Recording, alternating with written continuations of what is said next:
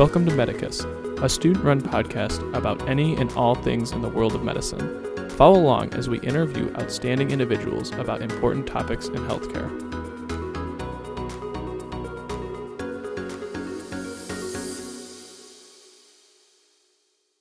Welcome back to Medicus. You've probably been wondering where your weekly Medicus podcast episodes have been the last few weeks. We've been taking some time off to study and sit for our Step 1 exams, and we are finally through that. We're back starting our third years. We also have a few new students that are going to be working with us, so we're happy that they are here today. Today is actually a really special episode because for the first time, all five of our Medicus hosts are here, and we are going to be talking about our experience that we just had taking Step 1. And we have our new interviewers here to host us, so go ahead and introduce yourselves. Hi, my name is Dave Lee. I am an MD MPH student. I just completed my didactics for my Master's in Public Health, and I will be starting my first year here at Loyola. Do we name where we go? Cool. Yeah, you can if you want. It's totally cool. It's an open secret. Yeah. Right. I completed my undergrad in biochemistry at Kentucky University. I did my master's in physiology at Georgetown, and I'm excited to help you guys out. Yeah. Hi, my name is Rasa. I am an MD PhD student. I just finished my first year of medical school, going into second year. I'm currently doing lab rotations over the summer. I did my undergraduate at UW Madison in Wisconsin, and I'm excited to be a part of this team. No, welcome. We're glad you could be part of the team. Maybe let's just hop into it, right? So yes. We'll just hand the reins over to you guys. Sure. So talking about this big Step 1 exam, can you tell us a little bit more about it for those who haven't listened to our previous episode? So if you guys haven't listened to Nate and I's episode with Dr. Hobbs, the USMLE is basically the United States Medical Licensing Exam. It's divided into three steps, and you basically have to pass all three exams in order to practice medicine. So Step 1, which is the exam that we all just took, is arguably the hardest, probably the most controversial, but we're not going to go into that. Actually, we may, because apparently there's on the horizon, Dean Nakai just posted this actually this week, that there is a lot of discussion on actually making it pass-fail. They're thinking about switching it to pass-fail system, and they're voting apparently on July 26th or something like that. Oh, it's actually being voted. Yeah, so it's actually your congressman. Yeah, so if you have complaints send a letter to your congressman and ask them to please. But the format, that's what's interesting, is they don't know if they're going to switch it to pass-fail or if they're going to basically make Step 2 more emphasized, or if they're going to put like cutoffs for how much programs can actually wait or use that as like a tier system, right? Yeah, right. So there's a lot of talk. You should definitely like take some time and go and read about it. Because that's how it used to be back in the day, is pass fail, and then switched over. Yeah, that's essentially what the point of the exam is, just supposed to be an evaluation to see did you learn what you needed to learn in your first 2 years of medical school, and are you ready now to move on to the more clinically focused years. And it's just kind of spiraled out of control from there, because now it's turned into a different type of evaluation that residencies typically use to distinguish between all their applicants. Which is understandably why, you know, a lot of us medical students end up being stressed by it. And I know the students are quite, you know, stressed about achieving really high scores on the exam. If you don't like the score that you got, can you retake it like you do for the MCAT? Unfortunately, no. This is one of those things where it's almost, well, I don't want to say it's a good idea to not pass, but you can retake it, right? So if you fail it, you can retake it. But I didn't know that. It just doesn't look good. It doesn't look good because I think you have to actually repeat usually your M2 year, depending on, because you have to wait for the scores to come out, and then you are already behind in your clerkships, so. At that point, you have to study and take it again, right? So it's like a kiss of death in the residency application too.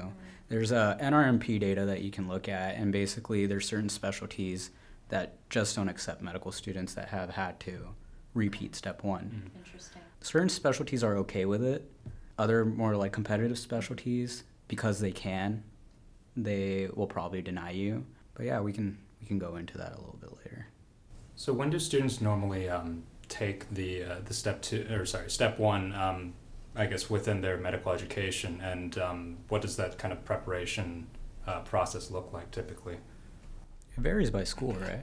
Yeah, definitely. I think you're right, but I think it's fair to say that most students are taking it after their second year. Mm-hmm. And the exact timing of when the second year ends is different for every school. Even in Chicago, I have multiple friends at basically every medical school, and everyone's dedicated time started and ended at different times. Most of them are probably earlier than ours. We finished our classes in April, and a lot of students actually finish like January, February of their second year. Yeah, mm-hmm. Some people even take it after their third year. Mm-hmm. In fact, even Dr. Hobbs was saying that last time we met with him that people who take it after the third year are usually more prepared for the exam. Interesting. And I mean, that's, I guess, how the exam has progressed over the years. Yeah, so for our school, we finished our second year, and then they said, here you have 8 weeks, and you can take it at any point during these 8 weeks. So most students took at least 4 of those weeks to study. Some took 4, 5, 6, 7 weeks to study, and then you get to take a really nice 8-hour exam. Oh, boy. Don't worry, it gets better, because Step 2 is only 9 hours. So. And if you think that you're going to walk out of the exam and you're going to feel a sense of accomplishment and you're going to be celebrating, well, you're dead wrong. It's tough. It's supposed to be tough. It's a real challenge. Mm-hmm. And leading up to it does feel like you should feel kind of triumphant because you've been studying all day for weeks, and then you're relieved that it's over, but you're also just nervous because you're thinking through all those questions that were tough. Yeah, just to kind of touch on that a little bit, the exam actually, well, this is like according to Dr. Hobbs and other sources, because everything about this exam is shrouded in mystery, right? It's like no one knows exactly how they grade, how any of this comes about, but it's said that they're what are called beta questions, right? So these are questions that are thrown in on the exam that are basically going to be taken out, but they're designed to be put in there maybe it's kind of like a mind game to kind of like mess with you, but also to see if these test questions could actually be used in future exams. So a lot of times you walk out of there thinking, man, I had, I don't know, 40 questions that I left marked that I was unsure on. So you kind of just have you don't have that confidence, right? You walk out and you're just like, oh my gosh, I failed this. So yeah, that's what Neil's been kind of talking about. Yeah. So understandably, we put a lot of weight on it, and there's a lot of strategies and opinions regarding what's the best way to prepare for this exam. Yeah. So what is the best way to study for this exam? Yeah, maybe y'all can go around and tell us a little bit of what your strategy was going in and preparing for the exam. You know, I don't think that there's a single strategy that works for every single person. I think we all have a tendency to go on studentdoctor.net or Reddit and see what people did to prepare for the exam. And there's sort of a little bit bias behind that because people who do well on the exam are generally more likely to post on these forums. Sure. So I was actually having a discussion with a few of our classmates. I had it with Josh. I had it with Mara. I believe I had it with Alec. Sorry to leave you out, Nate. I'm so offended right now. But basically, like, you know, there's all these resources now, like Pathoma. There's obviously First Aid, which is probably your Bible of step studying. Mm-hmm. There's Sketchy now. There's Boards and Beyond. So there's all these resources that you have to incorporate. And, you know, they advise you to find a few resources that work for you and just stick with them. But again, medicine is so vast. They can literally ask you anything and everything. So with that said, I feel like, you know, I use the big resources like Pathoma. I used Anki, the Zanki deck, and I stayed up to date with it. My first year of medical school, I focused on just classwork. I wanted to establish a good foundation, and I really had no knowledge about what Pathoma is or Sketchy is, and I really didn't do my due diligence about STEP until the summer after my first year. Sure. And that's when I pulled aside Josh and told him to set up Zanki for me. I feel like I set up half our class. This is true. Josh helped me too this time. Dang. Yeah, but Zanki's just, you know, Zanki's just one of those things that you just have to stay on top of every day. Yeah. So when school workouts started, I fell behind a little bit because, you know, the way that we were evaluated here was there was a grading tier system. So we had honors pass, high pass, pass, fail. And I just wanted to make sure that not only was I getting a good foundation, but I was actually passing my classes. Right. So I fell behind Zanki, and that messed with me a little bit. I tried incorporating the big resources like Pathoma and Sketchy into my class studying. And I felt like that worked out for a while. But again, you just get swarmed with material your second year. Mm-hmm. You're learning a lot of pathology, microbiome, pharmacology. And then, you know, you always obviously have to find time to sleep and cook and exercise, sure. which is very important. I felt like I was missing out on sleep. And I think Josh can tell you how important sleep is. He's the doctor on that. I will rave all day about that. I also have an entire album of pictures of Neil falling asleep during lectures, so I can attest to the fact that he did not sleep at night. I'm probably notorious for falling asleep in our class. But yeah, you know, I don't think I can give any general advice, you know, to our listeners, unfortunately, because, you know, I felt like I used the big resources like Pathoma and Sketchy. Near the end of step studying, I was also using Boards and Beyond.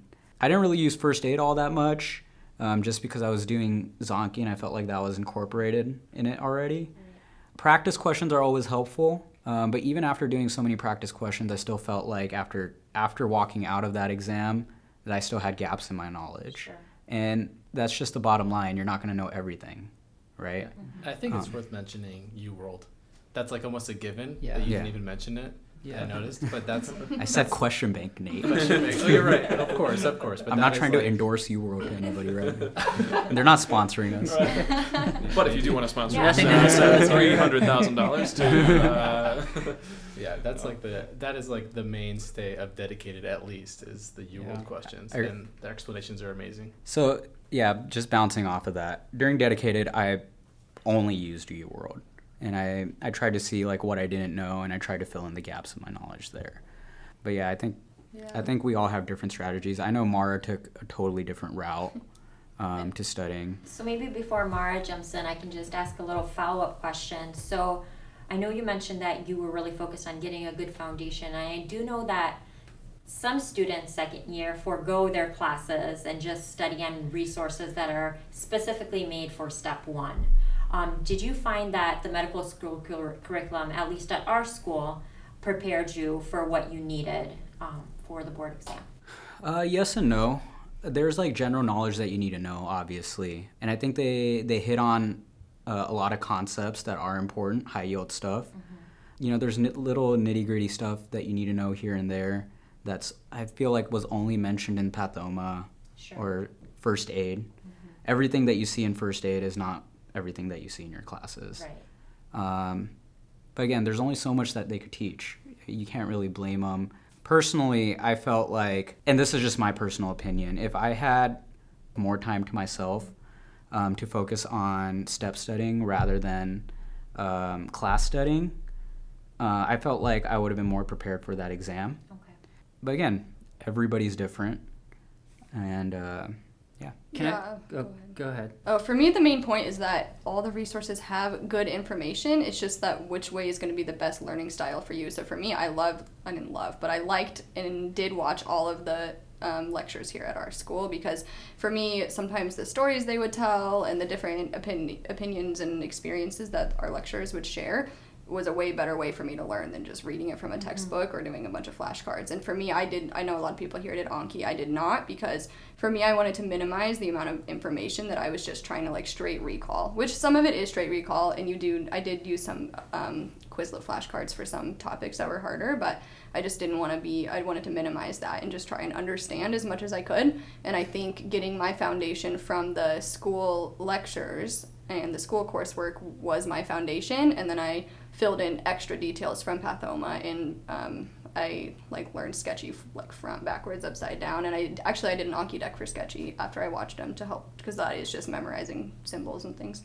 But they do take a lot of time. Like, it would be 3 hour-long lectures a day, and even if you speed that up, you have to watch them all and review it, and then if you're doing that on top of the other resources, it can be hard to balance. And the other point is kind of, when do you start? Do you start from day one doing Anki? Do you start, like, please don't start during first year. I don't think that's helpful. But that's debatable. But thinking about it early is probably helpful. Yeah, maybe I can just kind of share my my strategy a little bit. So I was similar to what Neil did. I think I went with, like, the more traditional route, which you read on Reddit, which does UWorld, First Aid, Anki, and Pathoma, and Sketchy. And then I started incorporating a lot of other things later, which was good and also bad case. So I'll talk a little bit about both of those. Sit tight, people. Yeah. So, but first to kind of your comment, I do think that the school did a pretty good job of they actually covered, at least in my test, I had probably 5 or 6 different questions that I never encountered when reading First Aid. I never saw going through, Boards and Beyond. These were topics, and they were topics that were very, very strange. Most often, they were not typically topics that were related to like pathologies or things like that. It was more often kind of the side of med school that you sometimes neglect, that you're just like, oh, that's nice, like I'm not going to worry about that. But it was a lot of things that came during our like our behavioral medicine type stuff, right? So I would say that you should definitely take in everything, because you never know what's going to come up on your test. You literally, I had questions that I was like, I've never ever seen anything on this, and it was, and that's just that's yeah, right. That's the game, right? They're gonna be doing that. So, but in terms of, so I was a big fan of Anki, right? So I got started early on, and I think that if you do it right, you can actually use Anki to complement your study. So for me, for example, like for those who are like, oh, Josh is a gunner, like I'm not, like I wasn't doing, I wasn't trying to go ahead. But I used this to actually like enhance my study. So basically for me, after we finished our first course, MCBG, I realized as soon as we started anatomy that I already started forgetting things, and so at that point is when I was like, okay, I need to keep up on this, and so that's when I got Anki, and I started to just pull whatever we had previously done to kind of continually review those concepts, right? So I think that that's really helpful. Whenever we would start like a new unit, so say you were in anatomy and you basically started like upper extremities or something like that, that's the point where I would download all the different, or not download, but I would activate all the different cards and then start using those as kind of my study, one way to study, not completely, right? But I think you really do need to spend some time with the actual curriculum, because the thing that I noticed, and this is kind of the danger of Anki, is that you can get into a habit of just regurgitating things and not actually understanding the concepts behind it, and that's where you're going to get into trouble, because you're not going to have on the test, you're not going to have them come up and be like, okay, there will be some buzzwords, but they're moving away from that. And it's not straight recall either. It's you have to know this and then put it together with something else, yes, and then take the third step and understand, yes, and apply it. Exactly. So yeah. But for those who are interested in doing Zanki, let me just also kind of, this was kind of my difficulty. I started also messing with a whole bunch of other decks, right? So you have Zanki, which is the big one out there. You also have like Broencephalon, Lightyear deck, Pepper deck, LOL Not a Cop, which is like a really good microbiology one. I will tell you some ones that I thought were helpful. Looking back, I may have switched to the Lightyear deck, because the thing that I didn't like about Zanki's fantastic. It's huge, though, number one. Number two, it has built into it a lot of the questions that you will see on UWorld. So that was kind of a disadvantage, because then you get to your UWorld bank, and all of a sudden you have kind of an inflated, like you get these questions, right, simply because you've seen them before, right? So it's inflating your actual perception, level of where you're at. Yeah. So for me, Lightyear deck, it's very clear and concise. It's still built off of First Aid. So yeah. Yeah, I use the Pepper deck for that one. Pepper deck is really, really good, especially for sketchy stuff. Yeah, I would recommend that. I also really liked the LOL Not a Cop for all the micro stuff. That one is like, yeah, really, his or hers was really good. Yeah, sorry. Whoever you are out there, we appreciate you. A lot of medical students appreciate it. LOL Not a Cop. We love you. I think one of the important things that Anki, that style of studying, does is keeps you reviewing. So that's something that I didn't always do a good job of, is if I was focusing on the class material, I was kind of focusing on the exact block that we were in at that time, and you really can benefit from continually reviewing the old material, even first year stuff. Like I forgot a lot of anatomy, and that's what I spent like bulk of dedicated, honestly, relearning like anatomy and like biochemistry type stuff, because you just forget about it. And so I think that's like one huge advantage, is like the continued review, but you can do that in whatever way works for you. I think I just have one last plug about Anki. I think everybody can fall into the trap of getting very passive with it. People, I know I found myself treating Anki almost as if it was a chore. mm-hmm. Like something that I had to get through by the end of the day, mm-hmm. no matter what time of day, it just had to be done. Mm-hmm. And at that point, you're like, you know, you click the button, see the answer, you're like, oh, I knew that, but did you really? If you really knew it, you should have been able to answer it without having to click that button. Sure. So in that aspect, you don't actually know it.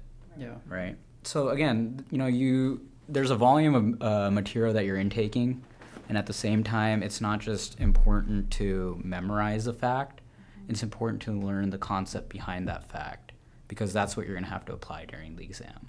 Yeah. That's really good advice.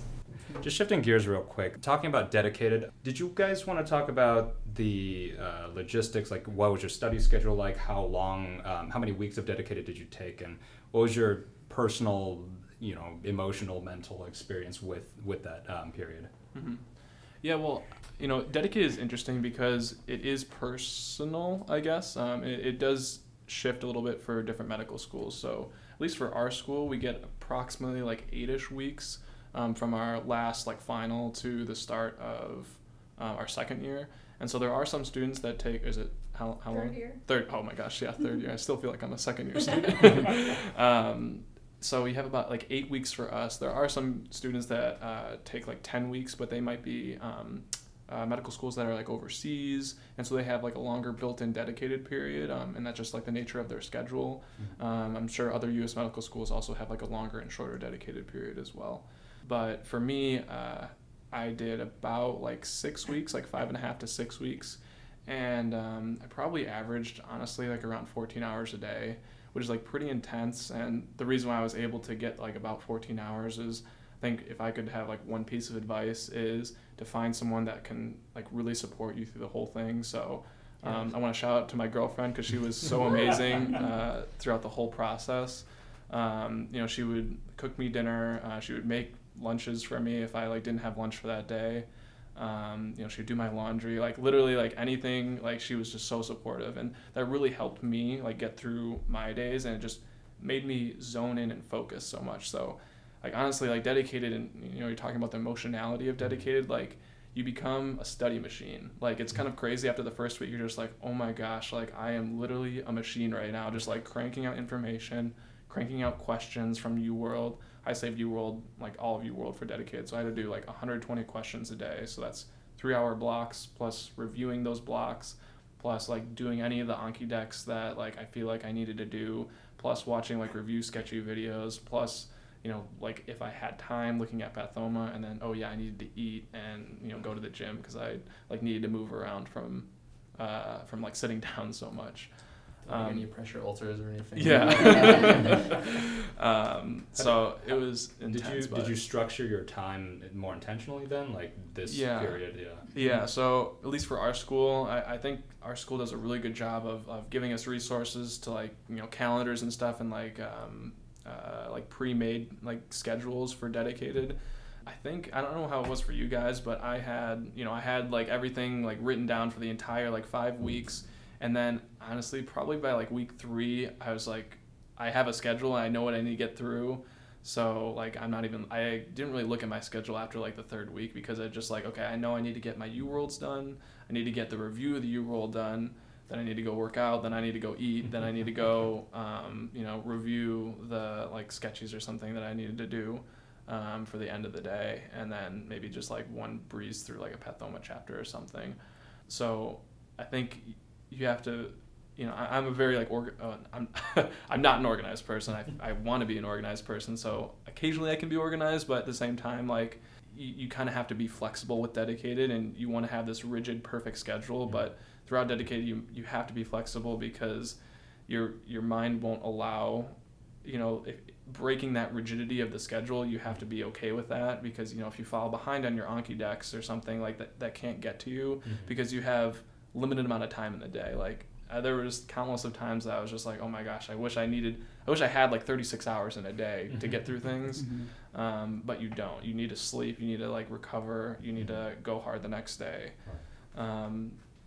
So, you know, I guess you just, long-winded answer to your question, but you have to be flexible with your schedule, be okay to change it, or to not look at, you know, that rigid like set in stone schedule that you had at the beginning and dedicated, because by the third week or second week even, you'll know what's working for you. At least that's how I felt. I don't know if that's what you guys felt. Yeah, you need to have an idea of like what you want to get through, and you can schedule it out. But I think for me it was important to have some like slack time built in. Like I had a little bit more time scheduled in for reading in the afternoon than I knew I needed in case I was behind on the morning stuff. Mm-hmm. And that ended up working well because I had like just random things come up each week. Like one day my internet wasn't working, and then I was on the phone with them for 2 hours like to get it back up, and then well, there goes 2 hours of your day that I already had scheduled 12 hours of studying. So having a little bit of flexibility in that sense is helpful just in case things happen. You can do that on the weekends too or whatever. So I did a practice test on Saturday mornings, and then I had the rest of that Saturday to like catch up on things that I needed to, and then take Sunday off. I thought taking day off was really important for me. Were you talking about specific like how did I structure my day? Like did I wake up at 5, like that kind of thing, or? That too. I was just generally curious about like how you organized your like, you know, time or prioritize things. I think general advice would be you're saving a good chunk of your UWorld for dedicated, you know, testing yourself for questions. And, you know, we've kind of already talked about how like sometimes these step 1 was like, it seemed like an ambiguous test, and you know, I definitely would not have done well. I mean, we actually haven't gotten our scores back, but yeah. I don't think I would have done as well if I didn't do practice questions. And I would probably like go back. If I could go back, I would probably do more practice questions, just because it gets you in that testing mindset of how to work through a problem versus straight recalling information. Because a lot of, I felt like at least a good majority of my tests is, you have to have really good reasoning skills, and like that's what a doctor needs, right? They need to have good reasoning skills, good reasons for like cutting out something in their differential diagnosis. So I think that's kind of how STEP wants you to think, versus like, yeah, they're going to test you on some of those like really like BS anatomy questions. Like, okay, like I do forget like that nerve in that area of the body. Like, I'm sorry, like USMLE, but I'm sorry. So they'll get you with those, and like, you know, obviously you'll like get upset about that, but yeah, I think the testing of itself and getting your mind ready for sitting for an 8-hour exam of pure questions, like you obviously need to do questions. So right, I think there's a lot of stamina involved. You know, I know by the time that I took 6 weeks of dedicated, and I know that by the time that dedicated was coming to a conclusion for me, I just felt like there's nothing more that I could do at this point. And if I do extend into dedicated, I think it could negatively impact my score. That's me personally. Also, like, dedicated is just an emotional time. I'm not trying to be cheesy or anything. I know, like, you know, Alec, you had a support system. I know, Mari, you did as well. But, like, you know, me, I was here alone. You know, I would lock myself into a room for so many hours. And it was just awful because I would be talking to my mom.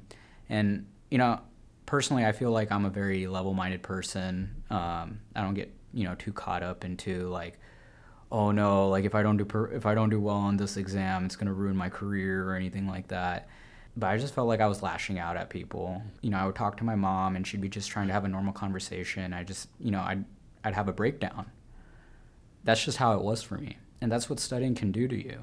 Like, it's important to have those support systems. It's important to have people that you consider close to you, and talk to them, because at the end of the day, like, personal interaction is what makes the doctor, right? There's also a difference between people who understand what you're going through and people who don't. Like, I would talk to my mom, and as much as she tries to understand, she's not there seeing what I'm doing every day. And so I think if you can find somebody who is you're comfortable talking with during dedicated, just about like complaining about UWorld questions that are ridiculous, and just someone you can talk to, I think that helps a lot. No, my mom was wonderful and very understanding. I put a lot of the blame on myself. I did close off a lot of people, and I do regret that. I think, like, you know, people who you're close to, like for me, it was like my best friend, my mom. You know, there's other people that I could mention, but those are the people that make you who you are. And it's important to keep those people close to you during a time like dedicated. Yeah, I just want to echo that for a second. I've had this discussion with a couple of classmates, and I think that this particular time period in your life can really, really stress you to the point of almost breaking. Like, if you go into this test kind of on unsure ground in terms of like your mental health, this will completely put you over the top, I think. So you really should make sure you have those support systems before you go into it. Make sure that you have some, even if you don't think you need them. Put some in place, you know, set aside like a time to like always call your mom or your dad or whoever, your talk to take your day off to really just kind of recharge your batteries, because like I said, it's not an easy time. And my dad joked at one point in time, he's like, I think you went through all those stages of grief at some point, because like you like start with like you're like, you know, angry, and then you start bargaining and then you're just depressed, and you just go through every single stage. So like I said, I think that's really, really important. A couple other things that I think are really important. Number one, I think you should get in a rhythm, okay, and just get it just down, like, so you don't have to make these, you don't get decision fatigue. You automatically get up in the morning at a certain time, you know, okay, from this point I'm going to the gym, I'm going to do this and this and this. And obviously I'm going to also interject a couple of things. I think number one, you should absolutely take time to like go get some exercise. This is really, really important. They've done studies where they've shown that people who actually take the time to do some sort of physical movement actually do better, right? So that's number one. Number two, don't sacrifice sleep. I'm big on this. All your gains that you're making during the daytime when you're studying, if you are short-circuiting or if you are cutting short your sleep, you are just losing out on all those things that you just spent 14 hours trying to retain, right? So you can't sacrifice that. You should also make sure you're eating right? Don't fill your mind or don't fill your stomach with junk, right? You are what you eat. So those are things that you can actively do, right? So also don't be afraid to improvise, right? If something's not working, you should definitely change it. Just as my experience, I had a friend who did really well. He scored a 2. Actually, I'm not going to tell his score, but he scored really, really well. He matched something in the 2. I almost just outed his. He did really, really well. He matched into a very, very competitive. He matched into ortho. I'll say that, okay? Yeah. He did really well, okay? And he sent me all his tips, his personal tips on how he killed it, right? And I started following his schedule for probably the first week or two, and probably midway through I realized that there were things that I needed to change because it wasn't working. And although I consider myself very similar to him in a lot of ways, there were obvious differences in how we learned, right? So you should experiment. If you're a question bank person, you should do question banks. Dr. Hobbs tells the story about a girl who absolutely hated UWorld, and probably midway through she decided she was just going to toss that out and just completely forget about it, and she ended up doing, I think she got a 260 or something. She got a 260, right? So you know, you need to know yourself going into this and not be afraid to change, right? Like I said, I started off with a very strict, where I had like subject topics that I would study per day and say like, okay, today is my neuro stuff, tomorrow is cardiovascular, and then whatever. And eventually I had to completely switch. The last thing I will say is that don't necessarily take our word for it. Do you have resources at your university where you can, you know, talk to your academic advisors, use your own personal data to figure out what you need? That's kind of one of the themes of UWorld, is that after every single block, you get back information about how you're doing, and you can use that information to figure out like what you need to focus on for your own personal studying. Now I think we just want to talk about a little bit more of like what we have planned for the next year. So there's a team of 7 of us right now, and we have a lot of different ideas and things are going on. Does anyone want to share any episodes that you're excited to work on? Sure, yeah. So I'm going to be sitting down with Dr. Aaron Michelfelder and Dr. Kit Lee, and they are really awesome family medicine physicians here at Loyola. But what's really cool about them is they're champions of integrative medicine and CAM therapy, so it's complementary / alternative medicine. And so I was always fascinated by this. We had a couple lectures from Dr. Michelfelder, and he gave presentations on hypnosis and the use of hypnosis in his practice. He's also, both of them are also like certified acupuncturists, which I didn't realize that you could be certified in that, but it's a board certification. And so we're going to talk a lot about the CAM therapies. So that'll be coming to you guys soon. And then I also, before we started Dedicated, we have 2 MS4 podcasts that we'll be releasing.